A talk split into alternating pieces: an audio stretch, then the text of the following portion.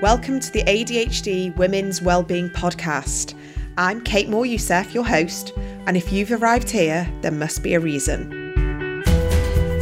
I'm guessing you're curious to learn more about improving your well-being alongside ADHD, or maybe looking for some advice or guidance to feel healthier and calmer. So, why start this podcast? I'm a well-being and lifestyle coach, EFT practitioner, mum to four kids, and I discovered my own ADHD alongside one of my daughters at the age of 40.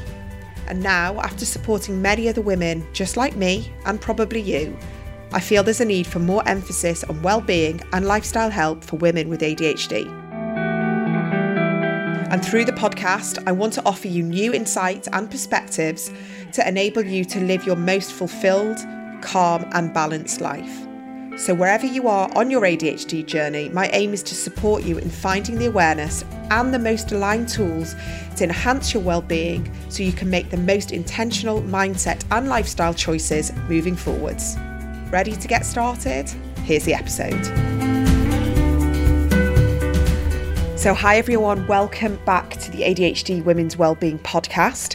And this week I wanted to do things a little bit differently. This is a subject that I know so many of us are interested in and many of us are experiencing as well. And I wanted to do it justice. So I'm doing two episodes this week. I'm doing one right now, and then I'm going to be doing one on Saturday, releasing a bonus episode on Saturday. And the subject is menopause, hormones, and ADHD. And I think as a woman with ADHD, this is inevitably going to crop up in our life, whether we have experienced it in earlier life with puberty or maybe during our pregnancy, or maybe you are like me and you are heading towards perimenopause and menopause, and you are noticing your ADHD perhaps being exacerbated by these hormonal fluctuations. So, this week I have got the neuropsychologist Jeanette Wasserstein, Dr. Jeanette Wasserstein, who is an expert in her field. And I found her because I read her very interesting article on ADDitude magazine. And the article is called Menopause, Hormones, and ADHD What We Know and What Research is Needed. So, this I'm going to link to the show notes, and this basically led me to Dr. Jeanette Wasserstein and the fascinating conversation that you are about to hear. However, Dr. Wasserstein is based in America, and I know that I have lots of UK listeners as well. So I wanted to bring in a UK expert as well. And on Saturday, you will hear from Dr. Emma Ping, who is a menopause specialist and she understands ADHD from different angles as well. So you'll hear that bonus episode on Saturday where we go into more detail about menopause and how to help ourselves, how to improve our lifestyle, and also how to help ourselves with ADHD and the menopause. So you'll see that this conversation definitely leads from today's chat with Dr. Wasserstein. I really hope that these two conversations help you feel more informed and empowered about heading towards your perimenopause and menopause because I know that it's a scary and challenging time for any woman who hasn't got ADHD. But when we have the extra layer of ADHD, I know it can feel very debilitating, suffocating, and challenging. So, my aim with these two episodes is to really lift the lid on a bit of the jargon, the medical talk, and you will hear that in this episode, Dr. Wasserstein does use medical terminologies and she says things like OBGYN, which is a gynecologist here in the UK. We talk about HRT and she gives it another word, but you'll hear me sort of come in and, and ask about that. So I'm really giving two different perspectives, both of them sort of quite similar, but going into different details about the topics. And I really hope that these two episodes this week give you the ammunition that you need to ask the questions to your GP, to ask the questions to your psychiatrist about your medication and whether you want to go on hormone replacement or not. I definitely feel that knowledge is power and the menopause conversations are fantastic. But when we bring in that extra complication, complexity of ADHD, I feel like we do need to have as much information at our disposal. So here is the first episode, and make sure you tune in for Saturday's episode with Dr. Emma Ping. Today, I have a fantastic guest. It's Dr. Jeanette Wasserstein, and she's based in New York. Dr. Wasserstein is a clinical neuropsychologist who has specialized in diagnosis and treatment of ADHD in adults for the past 30 years. She mostly concentrates on treatment of executive function, but also addresses all comorbidities of ADHD. And she's also the founder of the Central Nervous System Support and created the Neuropsych program at the New School for Social Research. So we have someone with a huge amount of experience, many years of working the ADHD field. So I'm so honored and grateful for your time. Thank you so much. Welcome to the podcast. Thank you for having me. And I know that your field of expertise is definitely around sort of hormones and um, menopause in women. But I wanted to ask you, what is neuropsychology? I'm sure there's plenty of, of the listeners out there just wondering, what is that and what does it do? It's a specialty within psychology that focuses on brain behavior relationships. So the relationship between brain function in different brain regions and emotional functioning and cognitive functioning in people. And in so doing, there is a subdivision of neuropsychology, which is more clinical. And that's what I'm part of. And in so doing, we deal with patients who have various assaults on the central nervous system, some of which are acquired in adulthood or later, like head trauma or see uh, strokes, uh, tumors, that sort of thing. And we deal with what's called the neurodevelopmental disorders, the things that people are born with and develop, and that's where ADD comes in. So it's a subspecialty within a specialty to be okay. dealing with neurodevelopmental disorders such as ADD. That sounds fascinating. My husband was the person who actually introduced me to a, this the idea of adult ADD. He was um, aware of having some struggles with organization and that sort of thing, executive dysfunction at work.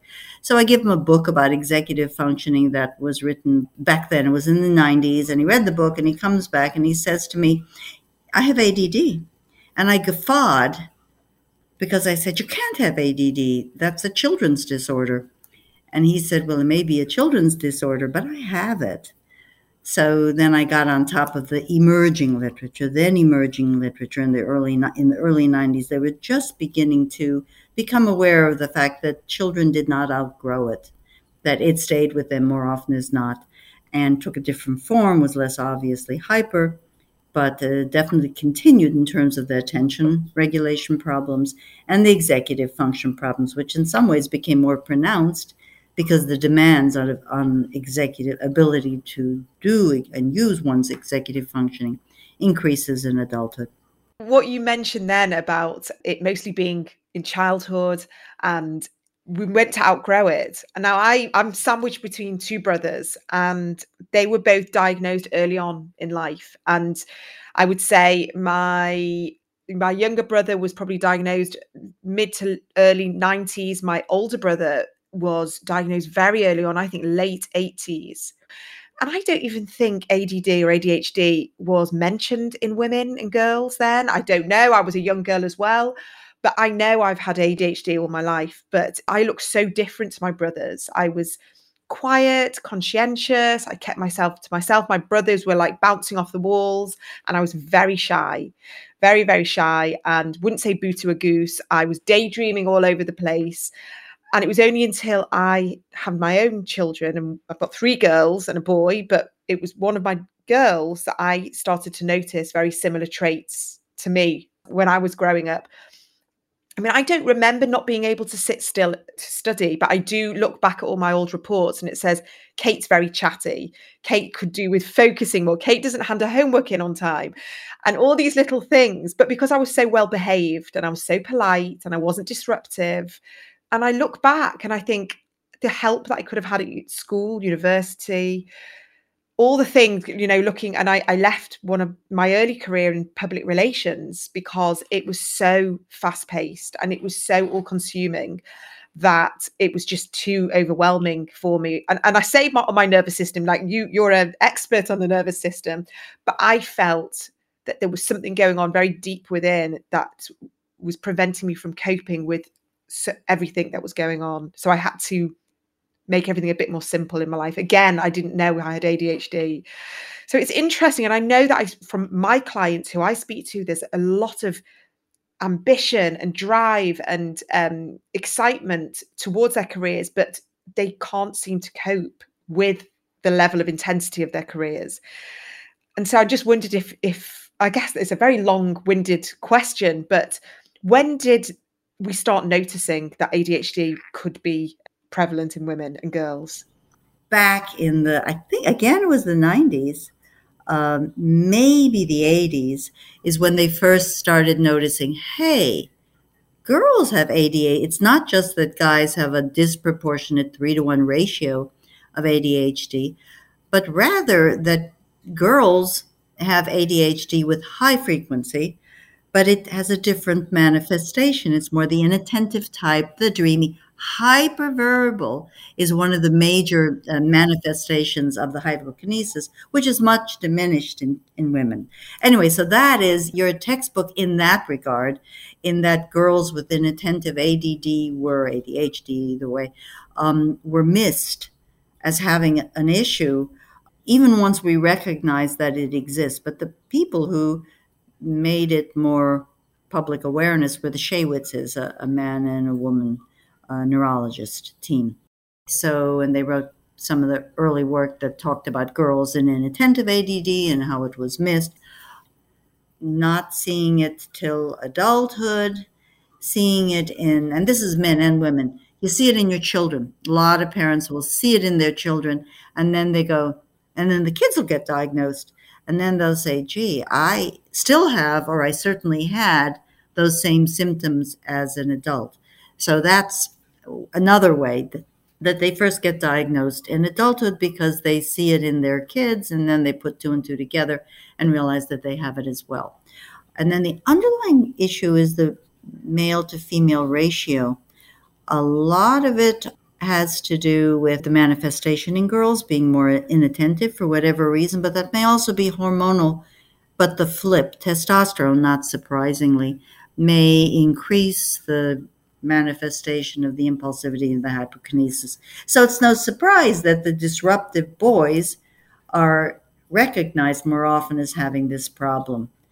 And in childhood, when there is this unbelievable developmental delay or lag, in this case, it really is a developmental delay that they've documented through long term monitoring of the same kids with ADD and comparing them to the non ADD or what we call neurotypical kids and their MRIs. And what they find is that there is literally a three, somewhere in the window of two to four, with three the average delay in the maturation, the myelinization of the inhibitory systems of the brain, the frontal regions of the brain during childhood.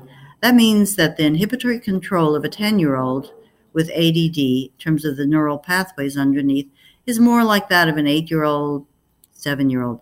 Mind boggling at that age to have a three year delay. Yeah. Uh, and yeah. it explains why these kids have such a hard time in school, even if they're brilliant. Now, I don't know, girls don't have as much of an inhibitory control problem as a group, although there certainly are girls who do.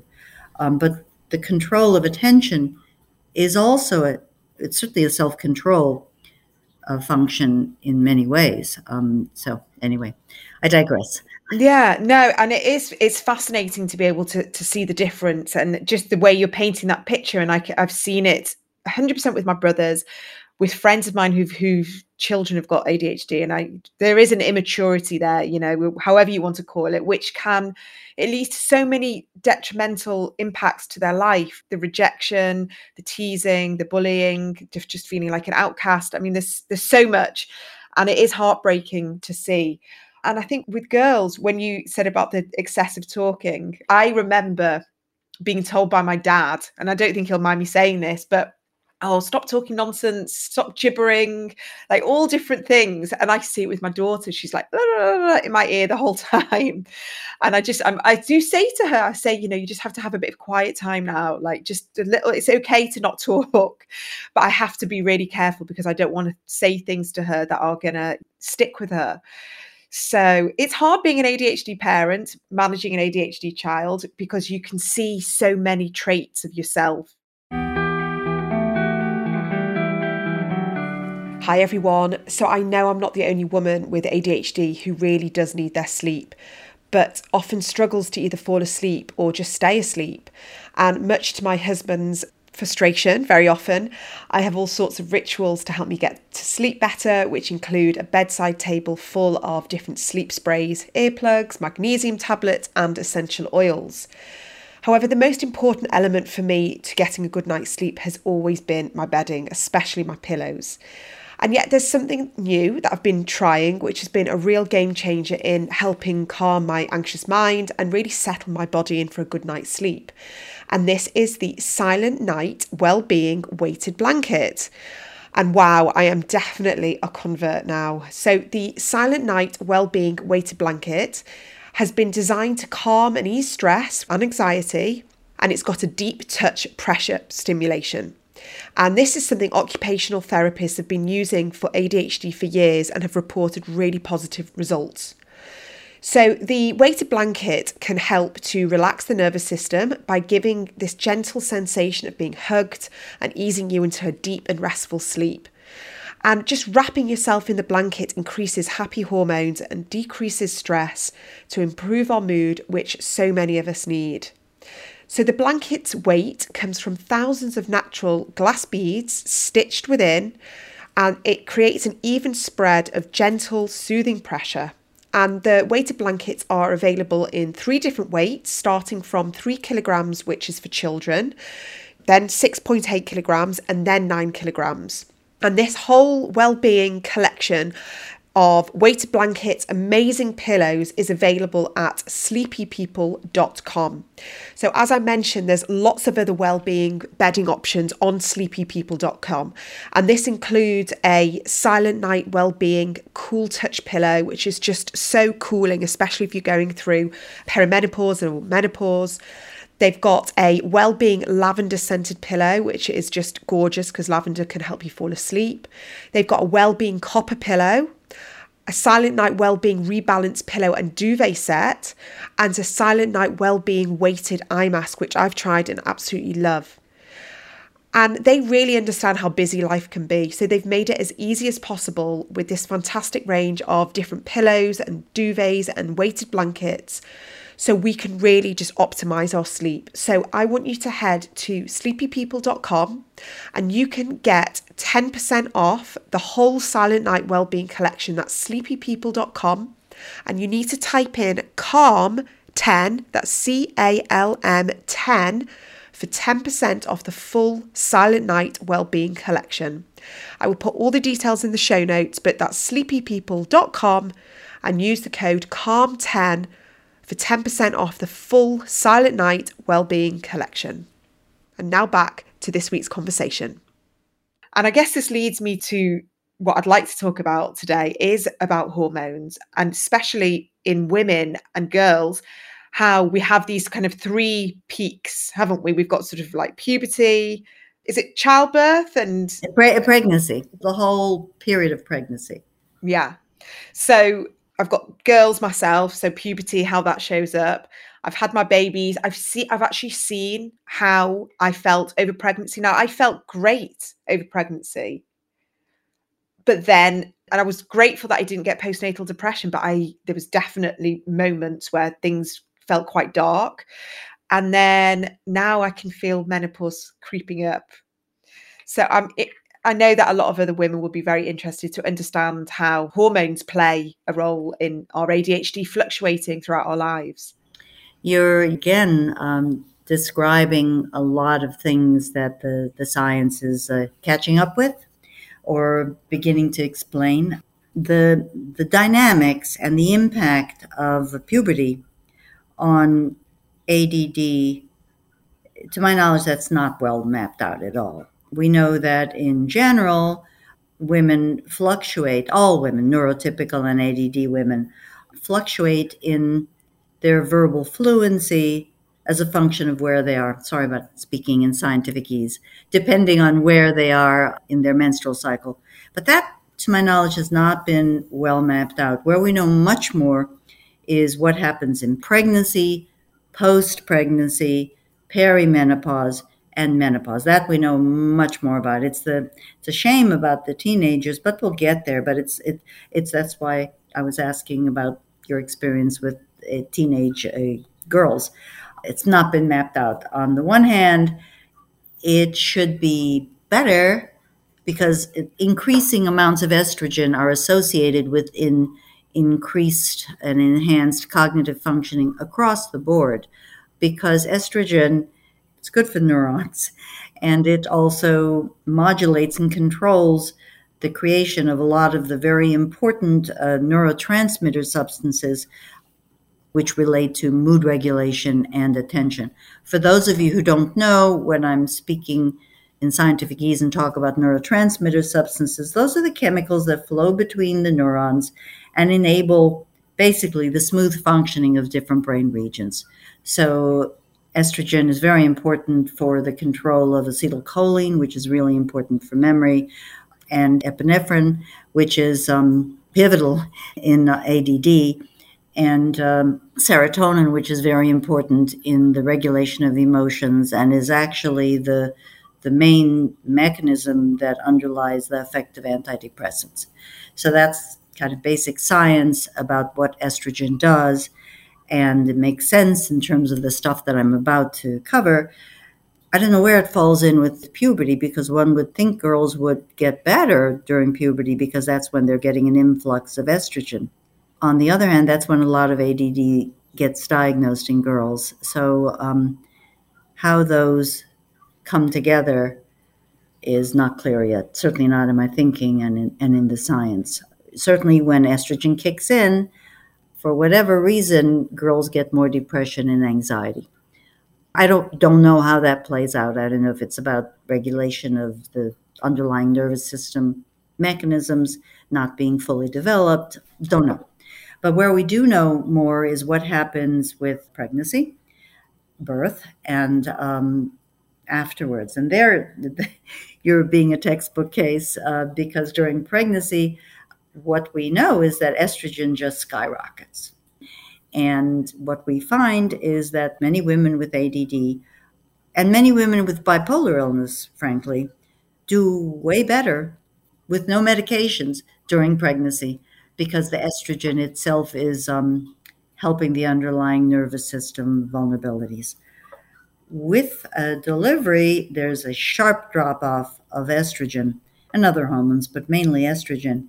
And that's when you get the mood dysregulation problems postpartum depression is one of the most dramatic manifestations, and apparently it's more common in women with ADD.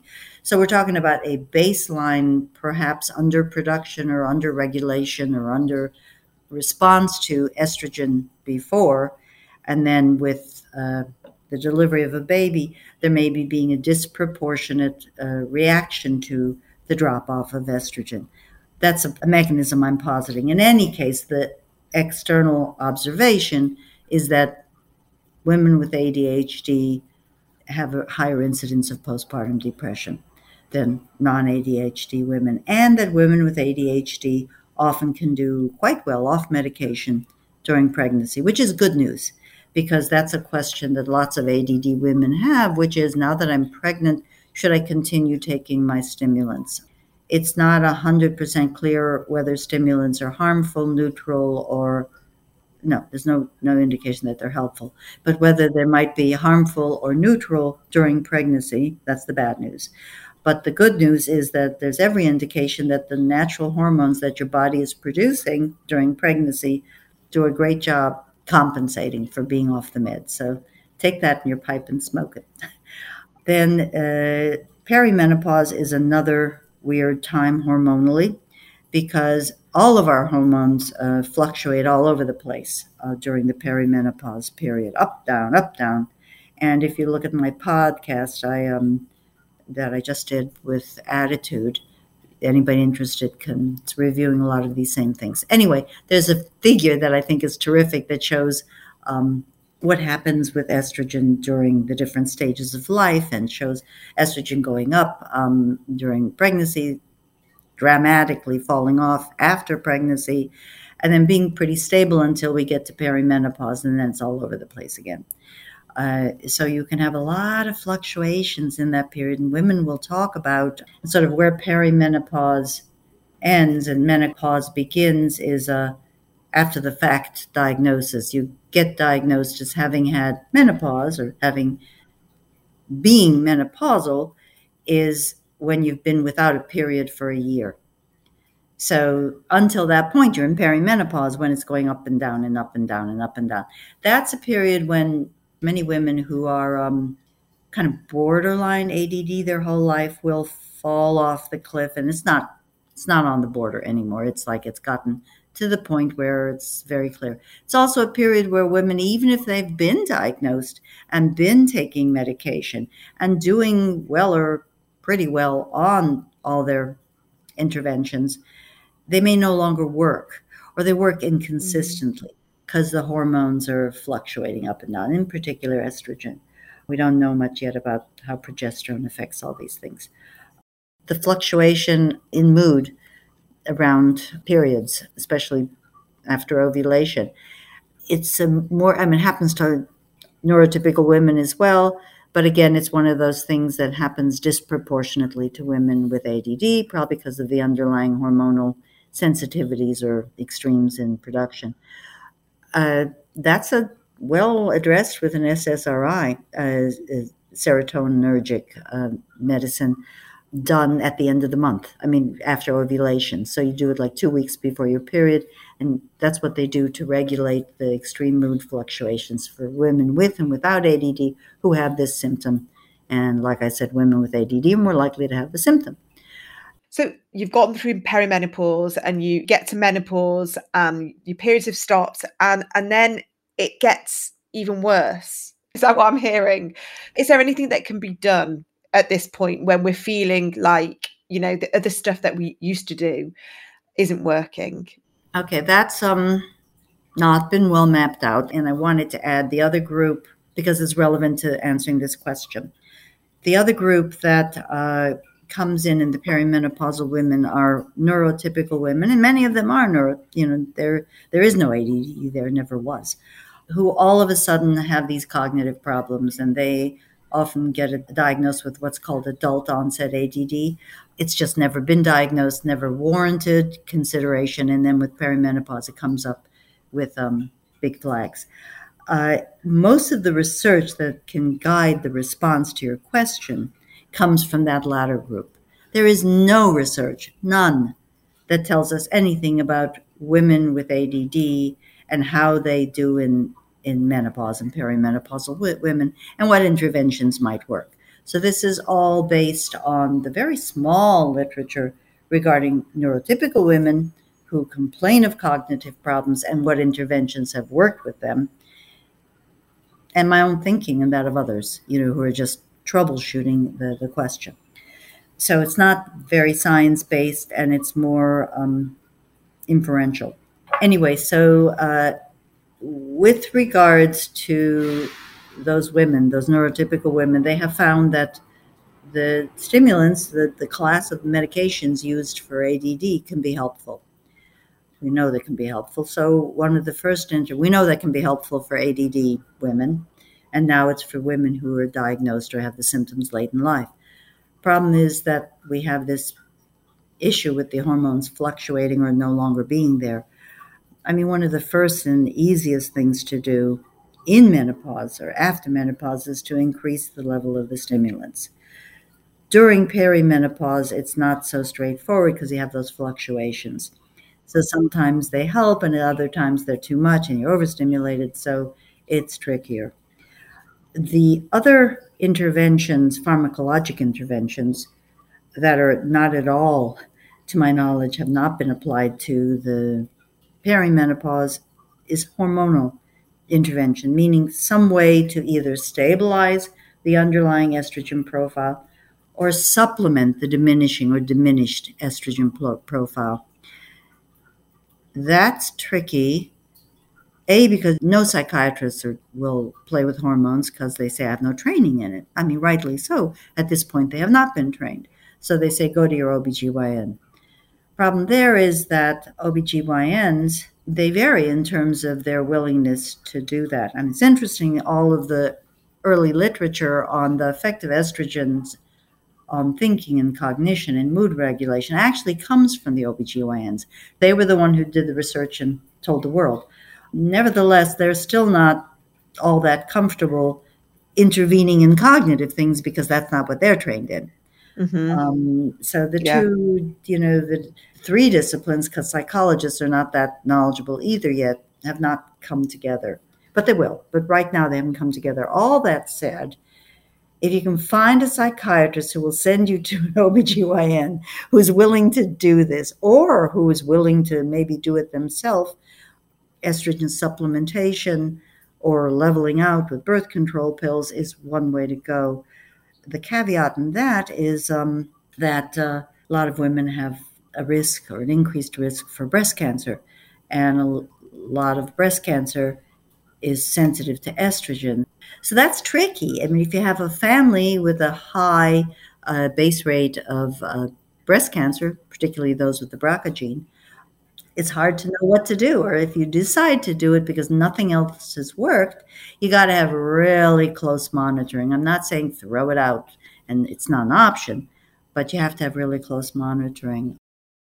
So when you talk about this, is it are you referring to HRT or is this is this something different? Because would you say that HRT can help with your ADD symptoms if you are going through a sort of a typical menopause and if you've been managing your, your lifestyle and maybe you've had medication or maybe you just manage your ADHD through you know lots of lifestyle interventions would you recommend HRT to help with the ADHD symptoms? Oh, for sure. That's what that's when I said estrogen replacement uh, treatments. That, okay, that's the same. Same, okay. same thing. I'm sorry about that. HRT stands for hormone replacement therapy, and the hormone that they're replacing is estrogen. Okay. So all the all the concerns that I was expressing um, apply. That uh, psychiatrists are unfamiliar.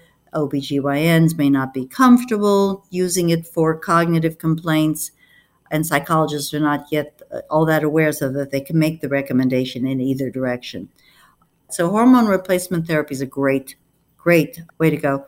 The only women where there's research to back this up are women who uh, either are postmenopausal or women who've um, naturally postmenopausal or women who've had their ovaries removed and abruptly develop premature menopause. And the findings are variable in terms of whether it helps or not. It helps some things and not other things. And the concern is that increased risk for breast cancer and uterine cancer, but especially breast cancer.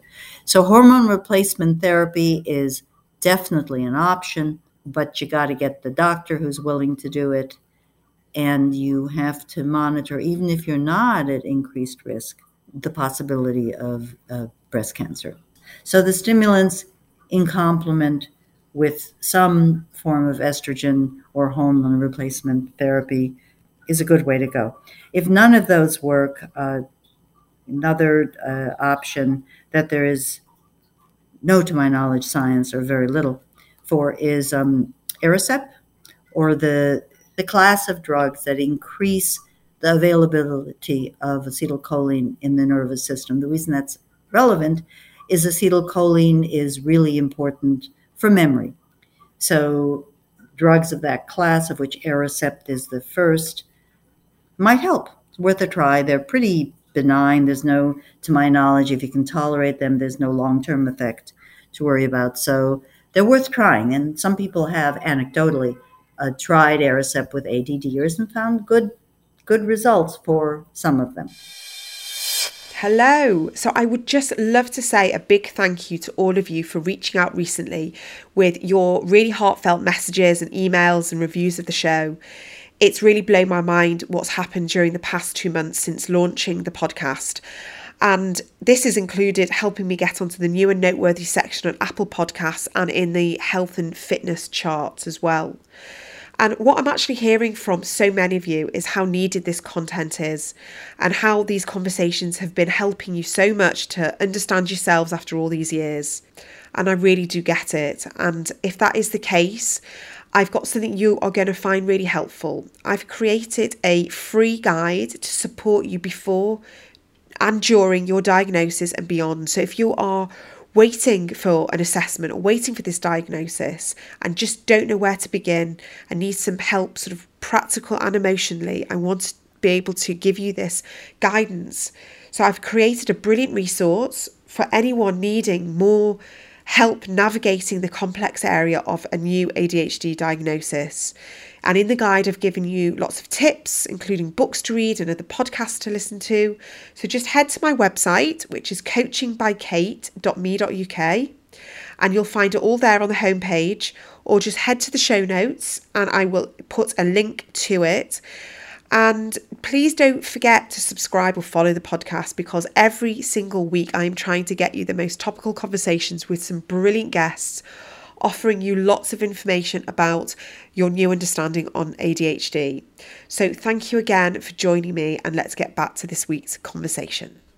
See, what's interesting is that you are you're giving so much information here that in England, you know, if we went to our GP and at the moment, you know, during COVID, our GPs, our time is so stretched anyway. And if we go in and we, it feels like we're very limited with, you know, being able to get to the next step. And I know you mentioned about finding what we would have as a gynecologist, you know, or a, or it would be our GP that would be um, prescribing HRT, and it would potentially, you know, the psychiatrist would be obviously be um, diagnosing and titrating for ADHD.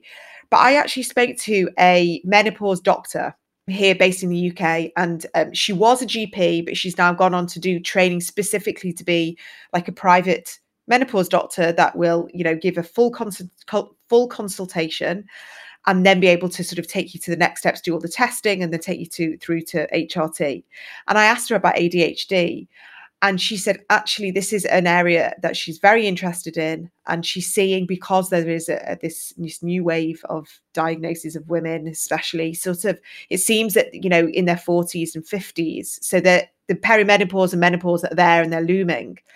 She's recognizing there is a need to have information about the two so she can co-prescribe or blend them together so there's it's they're on a, a journey where the menopause is being looked after, but also their ADHD. And this is something that I definitely would be considering further down the line because I see how my hormones have fluctuated. I never got on with birth control ever. I noticed such a horrendous change in my behavior and personality that I was on it for about six months and I've never been on it since. So and I and again I never made the connection in, between that and ADHD. It was just okay. I just clearly am very hormonally sensitive, so that means that I can't. But I've also noticed that my PMS can be quite bad, and the two weeks after my ovulation is also where I'm typically snappier, moodier, and it feels like I have two only two good weeks of the month, if if I'm being lucky. Possibly 12 days of the month where I'm feeling really like myself and then it just you know dips.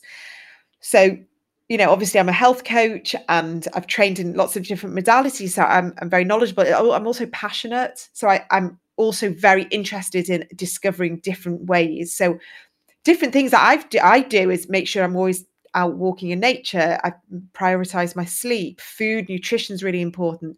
I go cold water swimming because i've noticed that really helps boost my mood so many different parts of my week and my day is I contribute um, to my well-being. I have to. It's almost like my priority, and then everything else follows suit. But there's a lot of women out there that don't do what I do for a living, haven't got the interest or the passion, don't have probably the time, and, and maybe aren't, um, you know, fortunate to be able to work part time. All these different factors that it feels like you know we're on the back foot a little bit, aren't we, as women, where we're we're battling the hormones alongside the ADHD. Would you say that you see this with some of your patients that they are leaning towards their lifestyle to, to help because perhaps the doctors and the, the drugs aren't quite working for them? It's certainly something I recommend. Uh, you know, all the things, and I'd say of all the things that you're talking about, the easiest and maybe most important is sleep so even the women who don't have time to exercise and don't have the inclination, they're not foodies to, to do much in the way of um, modulating and monitoring their diet.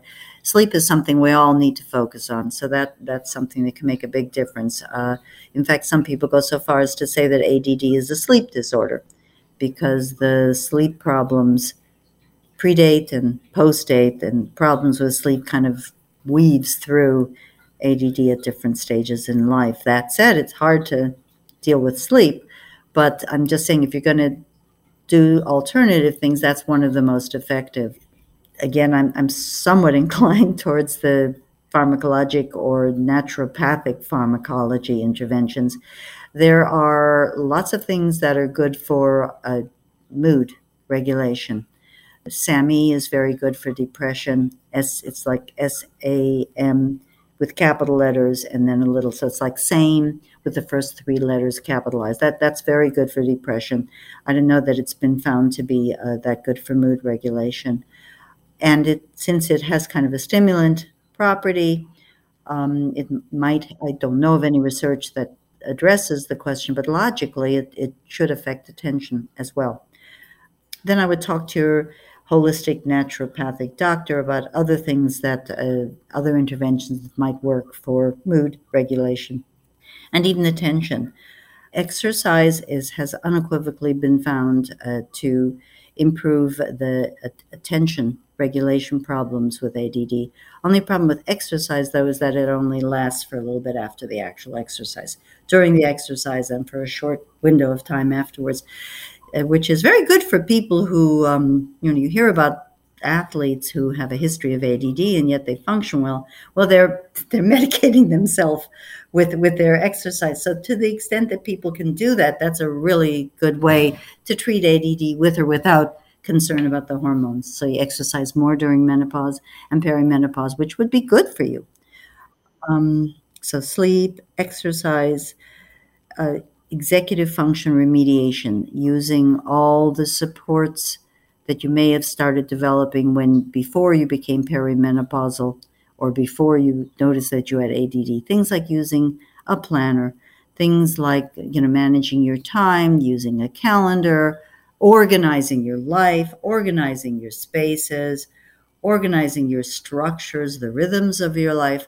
All of those things will help not remediate, by that I mean they don't help it go away, but they help supplement and support you so that you can function better.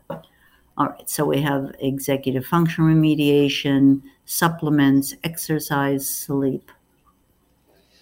What would you say about? Um, I mean, I'm uh, an EFT practitioner, which is emotional freedom technique, and I specifically work with ADHD women because I find that the tapping is is a very calming technique for ADHD. It kind of helps clear the mind. It removes um, over helps to remove overthinking. It releases negative self talk. It's I find that probably every single client I've had that I use EFT with is um, always feels lighter, calmer, with more clarity at the end of a session. What does letters stand for? So EFT is emotional freedom technique. We're utilizing the acupressure meridians in our body and we're also using kind of like Western psychology type talk therapy. EFT has now got a lot of evidence um, and scientific backed research. Dr. Peta Stapleton, she's an amazing doctor in Australia, and she has got a website called Evidence Based EFT. And she is go- doing loads of clinical trials, all done by the scientific books alongside doctors, all the, you know, ticking all the boxes, getting lots of funding and they're seeing amazing results. It's highly effective. They, they you can see it reduces the cortisol in the body by up to sort of 50% in in an hour just you know doing the tapping and the talking. And that for me I I went into that because I saw how calming it was for me and how it was almost like you know parting of the sea of all loads of thoughts going on in my head. But then once i started the tapping and the talking you get very um very focused and you're able to just kind of hone in on one subject and really like understand where that's come from. So it's very much kind of peeling away layers and releasing quite a lot of stuff. It's it's fascinating, and that's why I love this subject because you know someone like you who is so eminent in your field with so much you know so many years there's just so much still coming out of different lots of anecdotal evidence which is obviously what where i come from i'm not you know doing any trials i just see it in my my clients i see in focus groups that you know on online and, and things like that so yeah i just wondered what your opinions were on, on this type of thing it sounds like eft is uh, well on its way to moving from fringe to mainstream. So it, it, it sounds very interesting, and thank you for telling me about it because I'm going to learn more about it. Going back to the other DBT techniques, I wanted to comment on it. First of all, the breathing and the meditation and the mindfulness are both techniques that either live within. They didn't start there, but but they're kind of central. Uh, they're both, I think, yoga techniques, Eastern techniques in any case. Um, the person who founded DBT kind of pulled together existing techniques from various places. I, but I wanted to talk about mindfulness for a second. First of all, there is, again, for those that are interested, there is definitely evidence where they look at functional MRIs, they look at the brain functioning, and they find that there is a definite response in every people, in all people for mindfulness, but that um, seems to be disproportionately ADDers are dis- disproportionately helped by it. Then you have the problem with how do you do mindfulness when it requires kind of sitting still and you're hyper. Um, for that, I really recommend the moving meditation techniques, something like Tai Chi, where you're focusing and you're meditating, as it were, but you're moving. So you don't have to worry about how do you contain the exercise. I mean, the the in hyperkinesis or restlessness if you don't have full on hyperkinesis. Um, and your mind can get restless. It, it also helps you when they say clear your mind. How do you clear your mind when you know you're you're affected by everything that's around you and it triggers all sorts of things? When you're doing moving meditation, your mind is focusing on the movement and executing it correctly. So that deals with the, it clears your mind because it's focusing your mind on one thing. Mm-hmm. And it's also good for, with uh, mindfulness, you're encouraged to focus on the here and now and the moment. Again, the moving meditation helps you do that because you're focusing on the movement, how you're reacting to the movement, that sort of thing. Then, what you talked about earlier, uh, the being in nature. That's not specific to ADD. Uh, that's just, we find it's extremely helpful. Even photographs of nature, even paintings of nature, uh, even looking out a window at your garden is, is helpful. So, yeah. All those things. My reaction to all those things is I think they're terrific and exciting. And I look forward to seeing how they evolve over time. Yeah, no, this honestly has been so interesting because I think the more we know as women about this, we we can be empowered to make choices, and we can either go down the the medical pharmacological route, or we can look for more lifestyle interventions that that could you know help, or combine the two, and just see what works for you so the more the more we can have these conversations and bring awareness to them is, is, fantastic i just wanted to thank you so much can you tell people where to find you do you see members of the public or are you just um, academic no, no, no. I see. I, I principally uh, see people. Most of my time is spent being clinical, and I also obviously do research. Um, I can be reached directly at my email. That's what I prefer people to do which is Jeanette, J E A N E T T E dot, the dot is very important, Wasserstein, W A S S E R S T E I N at gmail.com. Um, yes, I do actually do remote work with, with people. So I can certainly talk to them and explore the possibility of working with them if it seems appropriate by video like we're like we're not doing now but like you and I are doing now um, and I can talk to them by email. So, yes, thank you for asking about that. Um, and your website is um, is the Central Nervous System Support website, and I had a look at that before, and I think that's a great resource as well for people to understand a little bit more about your work, what you do, and again, all the research that you've you've done and you've written, you've contributed to books, you've written articles. So I would definitely urge people to to go and have a look at your work because it's it's fascinating and it's grounded in so many years of academic research. Thank you so much for this conversation. I know that um, I got a lot out of it. I'm sure the listeners have as well. Thank you. And I've got a lot out of our conversation as well. So thank you. So that's today's episode done. Did what we talk about resonate with you?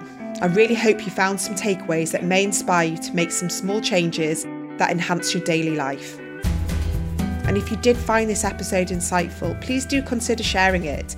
Knowledge and awareness is power, especially with ADHD. You can also head over to the show's Instagram page, which is ADHD Women's Wellbeing Pod, and join the community that's waiting for you there. And if this episode really did strike a chord, please do consider leaving us a review to enable more people who need to hear these conversations find the show. Thanks so much for joining me today, and see you next time. Mood regulation, emotional well-being and brain health are always at the top of my priority list. So taking daily measures such as movement, breath work, tapping, drinking water and eating nourishing food has a huge impact on my personal emotional regulation. And yet sometimes we do need supplements to help us feel at our optimum. So as a health coach, a well-being coach, and understanding ADHD a lot more, I know how important a blend of essential fatty acids, such as omega 3s and 6s, can be. And for that reason, I take Equazen capsules every day. Now, Equazen are fatty acid specialists with a range of products to support brain function. And backed by clinical studies, Equazen supplements are a precise blend of omega 3, which contributes to the maintenance of normal brain function, and are made from fish oil and omega 6 from primrose oil. Equazen's range of supplements, which are suitable for all members of the family from adults to children, contain a balanced formula to really help get the natural benefits of fish oils without the fishy taste. So, to get discounted Equazen products for all the family, head to boots.com, that's boots.com, and enter the discount code KATE15. So that's KATE15 to get 15% off all Equazen supplements. And for more information about Equazen and all their products, head to the website equazen.co.uk, that's equazen.co.uk, and learn how you can be supported more on your ADHD journey.